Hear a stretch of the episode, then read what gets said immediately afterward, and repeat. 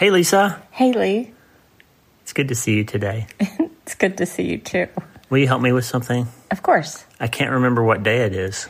It's Frontal Lobe Friday. Good morning, my friend. I hope you're doing well. It is Frontal Lobe Friday. This is Dr. Lee Warren, your host for another episode of Self Brain Surgery. Hey, I'm bringing you back something from a couple months ago, just before my book came out in July. I released an episode called You're Not Always in a Fight. And I think since we've got several thousand new listeners. I think somebody today needs to hear this. We don't exactly talk about the frontal lobe in this episode, but it's important because your limbic system, especially if you've been through major trauma, your, your, limbic system is the thing that is always busy telling you that you're in some kind of threat or danger or that there's a fight brewing or there's something bad getting ready to happen. That's limbic. Okay. You're in this state of fear, of fight or flight. And the frontal lobe is your ability, gives you the ability to calm that stuff down and say, wait, let's think about this for a minute. Am I really in a fight? What do I need to do to, to generate peace or think clearly through this so I'll make a good decision instead of reacting and running away or causing a problem? How do we get those frontal lobes involved? And this episode is, is just to teach us to remember that no matter what we feel, you're not always in a fight. Curt Thompson says you sense something, that's your limbic system, and then you make sense of what you sense, that's your frontal lobe. Okay. We're going to learn how to do that today. This is an important episode. And I want to make sure if you missed it the first time, you get it today on Frontal Lobe Friday. Just like Lisa said, it's Frontal Lobe Friday. I want you to understand this incredible gift that you've been given of all the creatures that God created. Of course, He made us in His image and we're set apart and we have souls and all that stuff. But all the things He did, that He did, we're the only created beings that have the gift of selective attention. You can literally decide what you want to think about. And you can choose to think about one thing and not another thing. And that is a power that only humans have. And it's incredible. So today on Frontal Lobe Friday, I want you to remember that you're not always in a fight and you can choose what you're going to think about and how you're going to respond and react. You'll hear me in this episode talk about Erwin McManus as if I haven't already interviewed him because we talk a little bit about his book Mind Shift in this episode. And you'll also hear me talk about Harvey and Lewis, our incredible German short haired pointers, the super pups that we lost to a coyote attack a few weeks ago. We're still really sad about that, but the story is important to the episode. I left it in there because it, it really is going to help you learn to remember that you're not always in a fight, my friend. So let's get after it. Good morning, my friend. How are you today? I hope that you are excited about a beautiful day Whatever you're doing today, if you're driving or working out or studying or writing or whatever you're doing, I want you to think about a few things. And the theme of this podcast is going to be the learning to understand that you're not always in a fight. You're not always at war. You're not always in a battle. Unfortunately, sometimes our lives put us into this mode of acting like we're always stressed out. It's a common problem in people who have experienced major trauma and this PTSD notion, which now we think of as a syndrome, a cluster of symptoms rather than a disorder, because it's not something wrong with you. It's something that happened to you and that has produced a certain set of behaviors. So trauma can put us in this mode where we've been through so much stress that we think we're still in it and our bodies act like they're still in it. And the problem with that is you can't live in a fight state all the time or you'll deplete all your energy and all your resources and your life will become this big revolving circle around the massive thing. And we talked about that with my patient Anthony. You couldn't close his eye and this idea that you can have your massive thing turn into the thing that you can see and if you don't learn how to close your eye and look away and, and rest and think about something else and learn to get your brain under control, that this will become the defining thing of your life. And friend, because you're listening to me, I know that means that you've been through something hard or you love someone who's going through something hard and you're trying to process all these things. And I just want to give you this, this little bit of encouragement today. You are made for not just war, but also for rest. You are made to learn that there's not always a fight to be fought. And sometimes you need to let other people fight those battles for you. Today we're going to unwind some of those ideas. We're going to talk about war. We're going to talk about fight. We're going to talk about the reason Jesus came to the earth. We're going to talk about what I call trauma mode and rest mode and how not to get worn out. And it's just going to be a little short thought. I got two scriptures, maybe three. I might throw a bonus scripture in there for you. I'm just sitting here this morning. It's, what is it, five o'clock? And it's just a, a good morning to sit and have a cup of coffee with my friend and talk a little bit about rest and fight and when it's time to remember that you're not always in a fight. And sometimes it's time to rest. We're going to talk about all those things because, friend, if you're tired and you're worn out and you're wondering why life always seems to be so hard and you just aren't making progress towards hope, then you need to change your mind. And we're going to do a little self brain surgery this morning because you can't change your life until you change your mind. And the good news is you can start today. And that, my friend, leaves us with only one question. Hey, are you ready to change your life? If the answer is yes, there's only one rule. You have to change your mind first. And my friend, there's a place where the neuroscience of how your mind works smashes together with faith and everything starts to make sense. Are you ready to change your life? Well, this is the place, Self Brain Surgery School. I'm Dr. Lee Warren, and this is where we go deep into how we're wired, take control of our thinking, and find real hope. This is where we learn to become healthier, feel better, and be happier. This is where we leave the past behind and transform our minds. This is where we start today. Are you ready? This is your podcast. This is your place. This is your time, my friend. Let's get after it.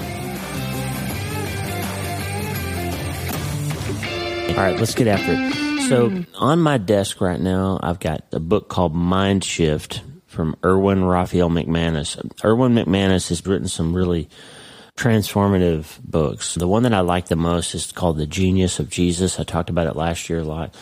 But I was blown away by this idea. So God's up to something because all these people I respect and my work has been pushed into this mode right now of thinking about our brains and how our brains create limitations and they also create opportunities and thinking about how our thinking changes the way we live. And lo and behold, Erwin's new book is called Mind Shift and it's it doesn't take a genius to think like one, learn how to think differently to change your life, right? And when I opened up his book, right here on the front, if you see on the video, maybe you can read this. Let me see. Can you read that? It says, if you're not watching the video, you wonder what I'm doing. I was holding up the book to the camera. It says, in the front, there's just this little inscription, okay? And he says, the intention of this book is to destroy your internal limitations. Erwin McManus. Now, that's a pretty simple little declaration of what a book's about. I'm going to learn something from him. The intention of this book is to destroy your internal limitations. Friend, that's what we're going to do on the podcast today. So today, we're going to get into that Erwin McManus idea of I have an intention, I have an aim and a purpose today. And I want to change your mind about something that I think will make a big difference in your life.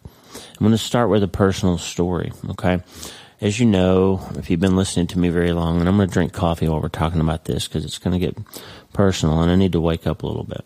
But as you know, I spent half of 2005 in the Iraq War in a tent hospital at a place called Balad Air Base. And back then they called it Mortaritaville because it was getting mortared or rocketed basically every day for the time period that I was there. It was the most attacked U.S. base in the war, including Iraq or Afghanistan. It was frequently bombed. There were people killed at the at the PX, the little on base Walmart convenience store, by a mortar attack. Shortly before I got there, some people had been standing around by the flagpole and a mortar landed, and several people died. And so it was real. The threat was real of getting blown up or hurt. And then on top of that, we were taking care of trauma patients from car bombings and combat and roadside bombs every day. And so while I was there, I did 200 operations, over 200 operations and 100 survived 100 mortar attacks and all that stuff. And so what happens to you when you live in an environment like that where the threat of getting hurt or being in danger and the threat of having to jump up and take care of some emergency situation is literally 24 7. I mean, there are only two of us neurosurgeons working and a whole team of surgeons and specialists and nurses and critical care doctors and infectious disease doctors and social workers and rehab people and therapists and nutritionists. We had the entire staff to be able to run a critical care hospital there with us. Some Australians and, and Americans working together, and it was amazing. But but when you work in that environment where you're literally in peril or under stress twenty four seven, it changes something in your brain and your brain goes through this shift and you start to believe that every moment is dangerous or every moment you need to be available to go from zero to a hundred exactly in that time and be ready to go. And something happened when I got home. Of course, I, if you've read my book, No Place to Hide, that's over my left shoulder here, I told the story of how I my deployment was right before I was supposed to get out of the Air Force. So I literally got home from the war, went through out processing, and six weeks later, I was in private practice in Alabama. So I went from Texas, where I knew everybody, to Alabama, where I knew nobody. I went through a divorce. I was alone. I was by myself. It was pre Lisa, and I didn't have a support system, and I was by myself, and I was in a new practice, and it was basically the day after I got out of combat, I was doing civilian surgery. It was a few weeks, but it felt like the day after. And something happened. Senior, older surgeon observed how I was behaving and pulled me aside one day and said, Hey, you got to slow down a little bit.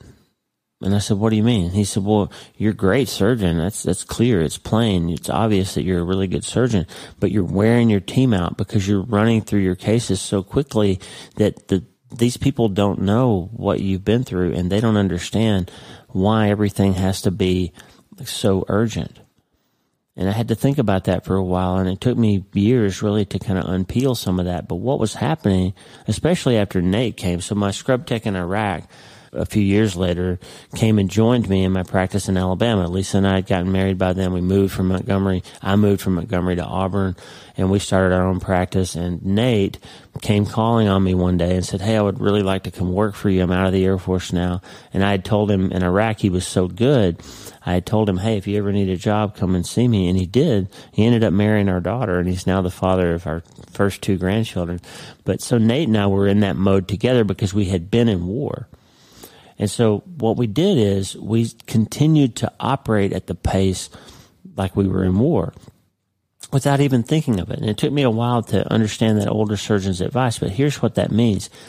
When we were in Iraq and we had a case that normally would take an hour, we might be in the middle of that case and another car bomb might go off and there might be another 20 patients in the ER and one of those people might only have 20 or 30 minutes to live. And so if I'm in the middle of a case that's going to take me an hour or two and somebody else only has 20 minutes, that guy's going to die if I don't get that case done.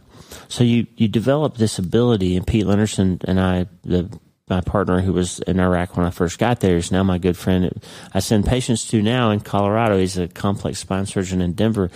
And Pete and I, Pete, Pete kind of first told me, like, you've got to be able to get this case done in half as much time as somebody else because somebody else might come in and need you and you don't have time to be slow. Like, you've got to get it out, get done, but you also have to be really good.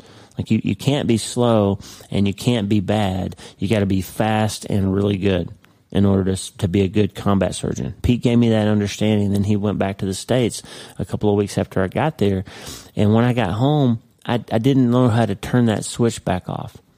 And so what would happen was we would do a, a case like a micro discectomy in the lumbar spine for somebody's sciatic pain.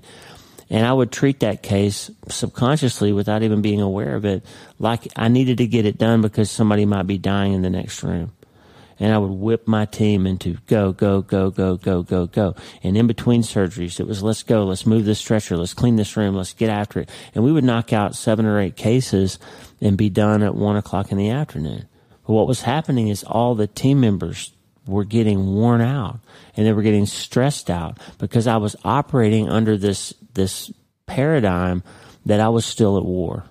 And it's not bad to go fast, and it's not bad to be really good, and it's not bad to have high standards, and it's not bad to expect things to proceed in an orderly way. But it is bad if you wear your team out because nobody is designed or able to operate like they're under imminent danger or stress all the time. And so I had to learn that you're not always in a fight. And then on the psychology side, I had to learn, as PTSD patients often do, I had to learn that I wasn't always about to get that alarm red. I wasn't always about to have to don my body armor and run to the bunker. Like when I was back in the States, it was confusing for a while because I didn't have that ability to sleep and rest, I would expect to get awakened by the jets and I would wake up, even though there were no jets. And I would expect to get the phone call about the patient who'd been blown up, but there wasn't a phone call. It took me years and Lisa and, and counseling and writing and prayer and, and talking to Pastor John and others and my father in law Dennis to start to unpeel that idea that I was constantly in danger. That's a big thing. And you too, friend, if you've been through massive things, if you've been through the traumatic experiences, if you've been through a great loss, one thing that you might not even be aware of is that you're living your life in that place where you expect the other shoe to drop all the time. You're living in that place where you constantly feel as if you're in peril and you're not. And so how do we then change our minds? How do we destroy that internal limitation that's keeping us stuck on go all the time? Because let me tell you what Jesus said. Jesus said in John 10:10 10, 10, two things that are halves of the same sentence. He said the thief, the enemy, came to steal, kill, and destroy. Steal, kill, and destroy. But I have come, he said, that you might have life and have it abundantly. You can't have an abundant life while it's being stolen, killed, and destroyed. You can you can't have those at the same time. Jesus said, I've come that you can have abundance. Here's a scripture that I never caught I was reading, I'm reading a new book. It actually is not a new book. It came out last year, but it's new to me called Rest and War by a pastor in Washington DC named Ben Stuart. And I haven't completed the book yet. I'm thinking I'm going to get him on the podcast at some point because it's a really good idea. And it's this concept of we are created for rest and we are created for war, but we are not created to stay in one of those states all the time. Now understand what he means by this. There's a scripture in 1 John 3 8 that says this The one who does what is sinful is of the devil because the devil has been sinning from the beginning. But the reason the Son of God came was to destroy the devil's work. Hear that clearly, friend. The reason Jesus came was to destroy the devil's work. That's 1 John 3 8. So put yourself back in John 10 10. The thief, Jesus said, comes to steal and kill and destroy, but I have come that you may have life and have it abundantly. What's the devil's work? To steal your peace, to steal your joy, to kill your heart, to kill your efficacy, to kill your peace, to kill your marriage, to kill your family, to destroy your hope, to destroy your life to destroy your peace, to destroy your abundance. Jesus said, it is said of Jesus in John, 1 John 3 8, Jesus came to destroy the devil's work. So here's the thing, friend. You are living in a fact, a life that is built on the fact that the battle for you has already been fought and has already been won. But you have forgotten that and you're living in the stress and the threat of this constant fight that you've got to fight, even though the battle has already been won. My prayer for you today, friend, is to learn that you're not always in a fight. To remember that it is okay to rest sometimes and to be aware that the reason it feels like you're always in a fight is because your brain does what it's beautifully designed to do synapses, Hebb's law says synapses that fire together, neurons that fire together, wire together through the creation of new synapses. So this neuroplasticity idea that we've been talking about for a long time now, this is literally self brain surgery. Your brain makes neurons every night while you're sleeping and those neurons want a job to do and they will wire into old patterns of thought and old behaviors and old work unless you direct them with directed neuroplasticity, unless you give them a different job to do.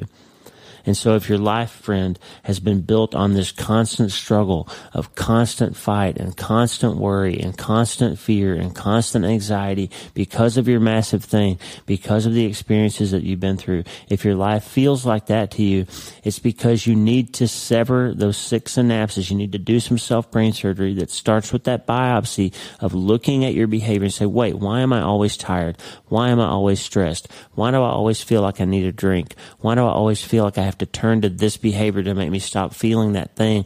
And why do I always seem to have my days play out like they do? It's because you're firing synapses that you may not even be aware of. And it's time to biopsy them, sever those six synapses. I'm making the scissor motion with my hand on the camera. If you're not watching, if you're just listening, I'm scissoring away over here. you can't even see it. Sever those six synapses and give these new neurons a better job to do. And the better job is this. Now, Jeremiah 6:16, there's a passage what God said.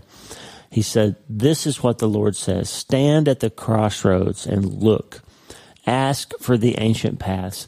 Ask where the good way is and walk in it, and you will find rest for your souls." Ask where the good way is, friend. It's start, it's time to start asking yourself, isn't there a better way to live than this? Isn't there a better way? I'm so tired of this steal, kill, and destroy part of my life. I'm so tired of feeling like I'm always in a fight. Like I've got to jump up and get ready. I have a, a person that I love. I love this person so much. But this poor person lives in this constant fog of things that they have been offended by and they it's almost like sometimes I wonder if they don't have a little book that they carry of a list of everybody's name in their life. I'm gonna drink a cup of coffee here because I got this is a big point I'm about to make. Sometimes I wonder if they don't have a list of everybody in their life and all the different ways that they've been offended by these people and a set of strategies that they need to employ whenever they talk to that person. And this poor person is so wrapped up in being offended by stuff that if you were to call them, it's almost certain that the first thing they would say to you on the phone is something on the order of, Well, my goodness, I would never have imagined that you would be calling me. If I guessed a million names when I heard my phone ring, I wouldn't have guessed that you would be calling because you never call me. Something like that would be the first words out of their mouth. So friend, when I'm telling you that to tell you this, that's, that's a trauma response that's somebody who's living in a state where they believe that they are constantly being victimized by other people and their behavior. Because you would probably, if you saw the name of someone on the phone that was calling you that you hadn't spoken to in a while, you would probably be filled with gratitude. And you would probably answer and say, I'm so glad to hear from you. How are you doing today? I've been thinking about calling you. I'm sorry I didn't call you first. Something like that. You have a choice between war of engaging those synapses that say, I need to carry this, perpetuate this battle that in my mind we need to have because we're in conflict and I've got this list of offenses. Or you can enter into rest and you can say, Hey, I'm about to have a conversation with this person I love and I'm going to take this little bit of time that we have and be grateful for it. And that can set off a whole different set of neurotransmitters and create a whole bunch of new synaptic connections in your brain and in that relationship with that other person that will be nurturing and healing. And you have a choice. You can either, if you're playing ping pong with somebody, right? You can either enjoy the game and the back and forth and the, and the volley and just enjoy it back and forth, or you can have it be combat and your entire goal in that can be to score points and defeat your opponent. It can either be kind of a fun little back and forth volley and enjoying the, the back and forth. How are you? I'm fine. What's going on? I miss you. I love you. I wish I could see you. All those kinds of things. Or it can be, boom, I'm going to slam this on you so that you feel this pain that you've made me feel. And we're going to combat now. And you have a choice. So this rest and war idea is that we're made to, yes, sometimes we have to take up the fight. And sometimes we do have to go into trauma mode and sometimes we do have to get up after it and go fast and and whip the team and move quickly and make sure that we get through it before the next bomb goes off. But most of the time, we need to rest and we need to say, you know what? I'm not in a battle right now. I'm not in danger right now. I'm not in combat right now. This person is trying to engage with me in friendly activities and I need to allow them, I need to develop a synaptic connection here that can be helpful and healing for me. And that's the path, friend. This Jeremiah 6:16 idea, this is what the Lord says, stand at the crossroads and look, ask for the ancient paths, ask where the good way is and walk in it. Remember, do not forget what Jesus said about those of us who feel tired and burdened in Matthew 11:28. Jesus said this, Look in my eyes, friend, if you're looking at the camera. Look in my eyes and hear me say this. Come to me, all who are weary and burdened, and I will give you rest. Take my yoke upon you and learn from me, for I am gentle and humble in heart, and you will find rest for your souls. For my yoke is easy and my burden is light. Friend, you don't have to fight all the time. You don't have to. You can unwind that. Now, if you've been through major trauma and you are feeling symptoms of PTSS or PTSD and you can't sleep and you're using b- bad behaviors to treat bad feelings, if you're doing treating bad feelings with bad operations and, and constantly paying tomorrow taxes, or if you feel like you can't get it under control and you're feeling desperate, maybe even suicidal, you need professional help, okay? There are times when we need professional help. There are even times when we need medication. There are times when you need to see a doctor or a therapist. But most of us, it's something we can learn to think differently about and we can learn to switch from fight to rest and spend more time when we're not actually needing to be in a fight to being in rest. I have a mode in the operating room that I call trauma mode. And after years of learning how to slow down a little bit, and I'm still a fast surgeon, I'm still efficient, we still proceed. We try not to make an operation out of everything, and you'll know what that means if you've read Hope is the First Dose. But, but there's a mode that I call trauma mode. And when I first got to Great Plains, I would tell the team once in a while, look, y'all don't, y'all don't have a lot of big neurotrauma here and y'all don't really know what it means when I say this is an emergency. I'm not one of those surgeons. There's some surgeons that make a big deal out of everything. And, oh, this is urgent. It's stat. I've got to have this test immediately. We got to go fast. And it's usually not stat. It's not an emergency. To me, stat is the bomb went off and there's a guy coming off the helicopter with somebody else's leg stuck in his chest. He's got a sucking chest wound and he's got a penetrating head injury and there's a D cell battery in his frontal lobe and his jugular veins torn open and his mandible shot off and both of his femurs are fractured and there's polytrauma and he's bleeding out and he's hypothermic. That's stat. That guy needs to go to the OR right now. But I'm sorry if your if your patient has a gallbladder attack and they're sore and they're and they're kind of sick and they need to go in the next four or five hours. That's not stat. Okay, that's that's we need to get this done quickly. So I have a mode that I can switch into when it's really stat. And I tell my teams all the time. I told them when I first got to Great Plains, you will never hear Dr. Warren say this is an emergency or that something needs to be done stat unless I mean by that that if you don't do it in the next five minutes, this person's going to die. That's what stat means to me. Okay. And so once in a while, I'll tell my team, we're going to do this next case in trauma mode. You're going to see Dr. Warren. You're going to see Damon turn into somebody different in the next few minutes because we are going to push the gas pedal and we're going to get this thing done because you need your team to drill and train. And remember that Chris Voss quote. You don't rise to the occasion when the pressure's on. You fall to your preparation. And so we need to prep and prepare and practice that trauma mode from time to time to make sure we're ready when it's the 14 year old who's got an epidural hematoma and they're going to die in 30 minutes if we don't save them. And so when we go into trauma mode in my OR, it's a different experience for the team. Very efficient. I'm very collected. I don't yell, but things happen at a much more accelerated pace because it's time to go. And you too, friend, have a time when you need to go. We have two dogs. You can see them over my left shoulder in that picture of me that shows up in the back of my book. Harvey and Lewis couldn't be more different. They're brothers from the same litter. Lewis was the biggest one. Harvey was the runt. Lewis is a, a gentleman and a scholar. He's a man of leisure. He likes to lie around and, and talk and mouth and complain and gripe and, and he just sits around a lot.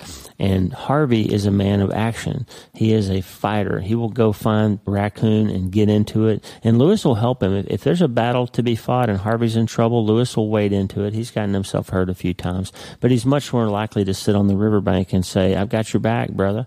And he's, he's there, but he's not engaged. But Harvey will fight to the death and he'll come back in the house. And here's the interesting thing about Harvey. He's so brave and he won't back down from a fight. But when he comes back inside, he's super anxious. You can see it in his little behavior, his, his, little body. Like Lewis will come up in your lap and be a lap dog, but Lewis or Harvey will come in and he'll be freaked out and stressed out and breathing heavy, and he'll come over and put his body up against my leg and just kind of lean in. And and he's saying, "Dad, I'm still alert. I know there's a fight out there, but I need you to kind of love on me here." he'll come and kind of nuzzle beside me, or he'll put his the cutest thing that he does is he'll put his head up in your armpit, and he'll just kind of sit there under the. It reminds me of that passage, the rest in the shadow of God's wing, like he wants to to be protected, even though he's out there fighting the fight. He still knows that he needs to come in and be safe. So he's anxious and stressed out. And then for hours after an event like that, he can't relax. You'll watch him try to sleep. Lewis will be passed out on the dog bed. Harvey will have his head up and his ears perked up and he's looking around. He's still looking for the fight. He doesn't know how to switch easily back into rest mode. And so those two dogs show us a good example of the fact that sometimes even long after the fight is over, you're still primed up like you're in the middle of a fight. And so that's the problem with our lives. When we've been through major things, massive things, massive troubles, we've been through these hard things, we sometimes forget that we need to learn how to shut off the fight. And we also sometimes forget that ultimately the fight has already been won. And the battle that we fought was years ago. And God says, now it's time to put your head up under my arm and let me hold on to you. And remember that it's time to rest. And friend, if this is resonating with you, I just want you to remember today what 1 John 3 8 said. The work that Jesus came here to do was to destroy the work of the devil. And he told us in John 10 10 what that work is. The work of the devil primarily even if he can't have your soul, is to steal your abundance, to steal and kill and destroy the quality of your life. And the massive thing, friend, will take the quality right out of your life if you don't learn how to look away from it and close your eye and learn to rest again. It's time. It's time to learn. And remember, Isaiah 43 19, Jesus or God said, See, I am doing a new thing. Now it springs up. Do you not perceive it? I am making a way in the wilderness and streams in the wasteland. I want to tell you, friend, God can make a way where there is no way. He can do something amazing for you. He can teach you even how to rest again. When everything in your heart and mind and your limbic system and your, and your sympathetic nervous system says you need to be fighting still. When the phone call comes and your offense and your synapses that you built say, I need to fight this person. I need to score this point. God will gently remind you, no, no, it's time to rest. It's time to repair. It's time to restore. It's time to seek the abundance again instead of the pain again. You don't have to wade back into the fight, friend.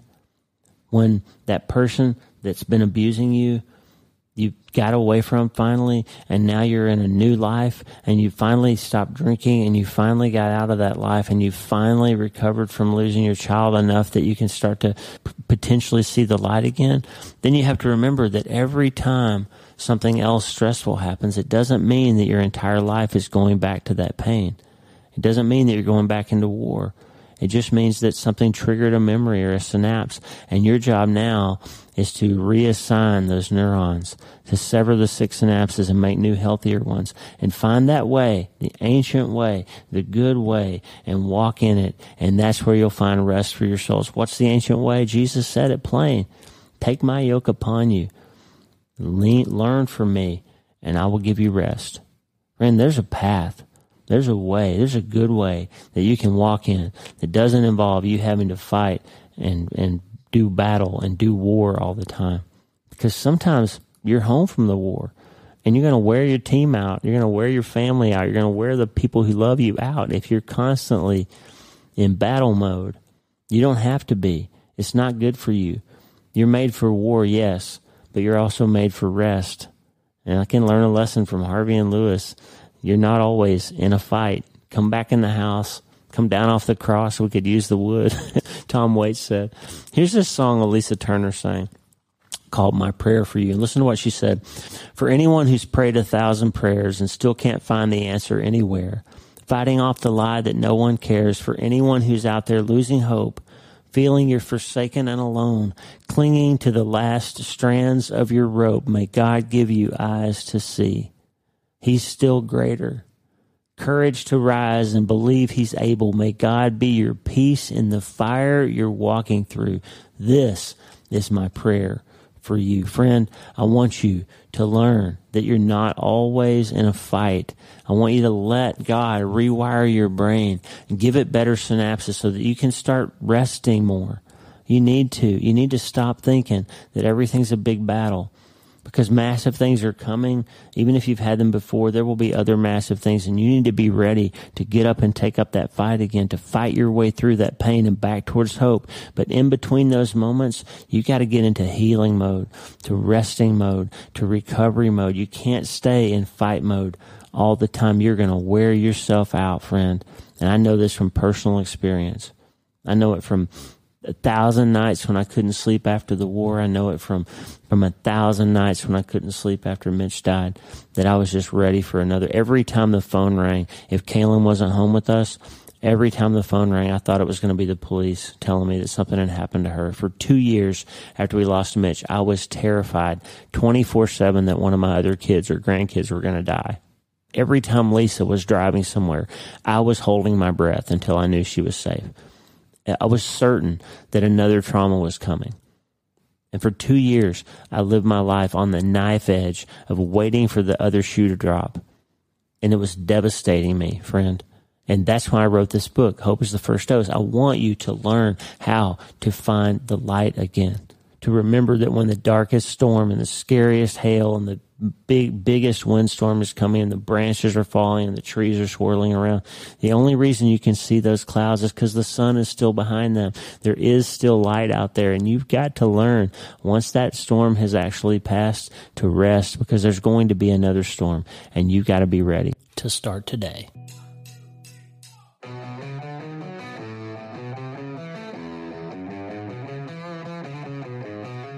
Hey, thanks for listening. The Dr. Lee Warren podcast is brought to you by my brand new book, Hope is the First Dose. It's a treatment plan for recovering from trauma, tragedy, and other massive things. It's available everywhere books are sold, and I narrated the audiobook if you're not already tired of hearing my voice. Hey, the theme music for the show is Get Up by my friend Tommy Walker, available for free at TommyWalkerMinistries.org.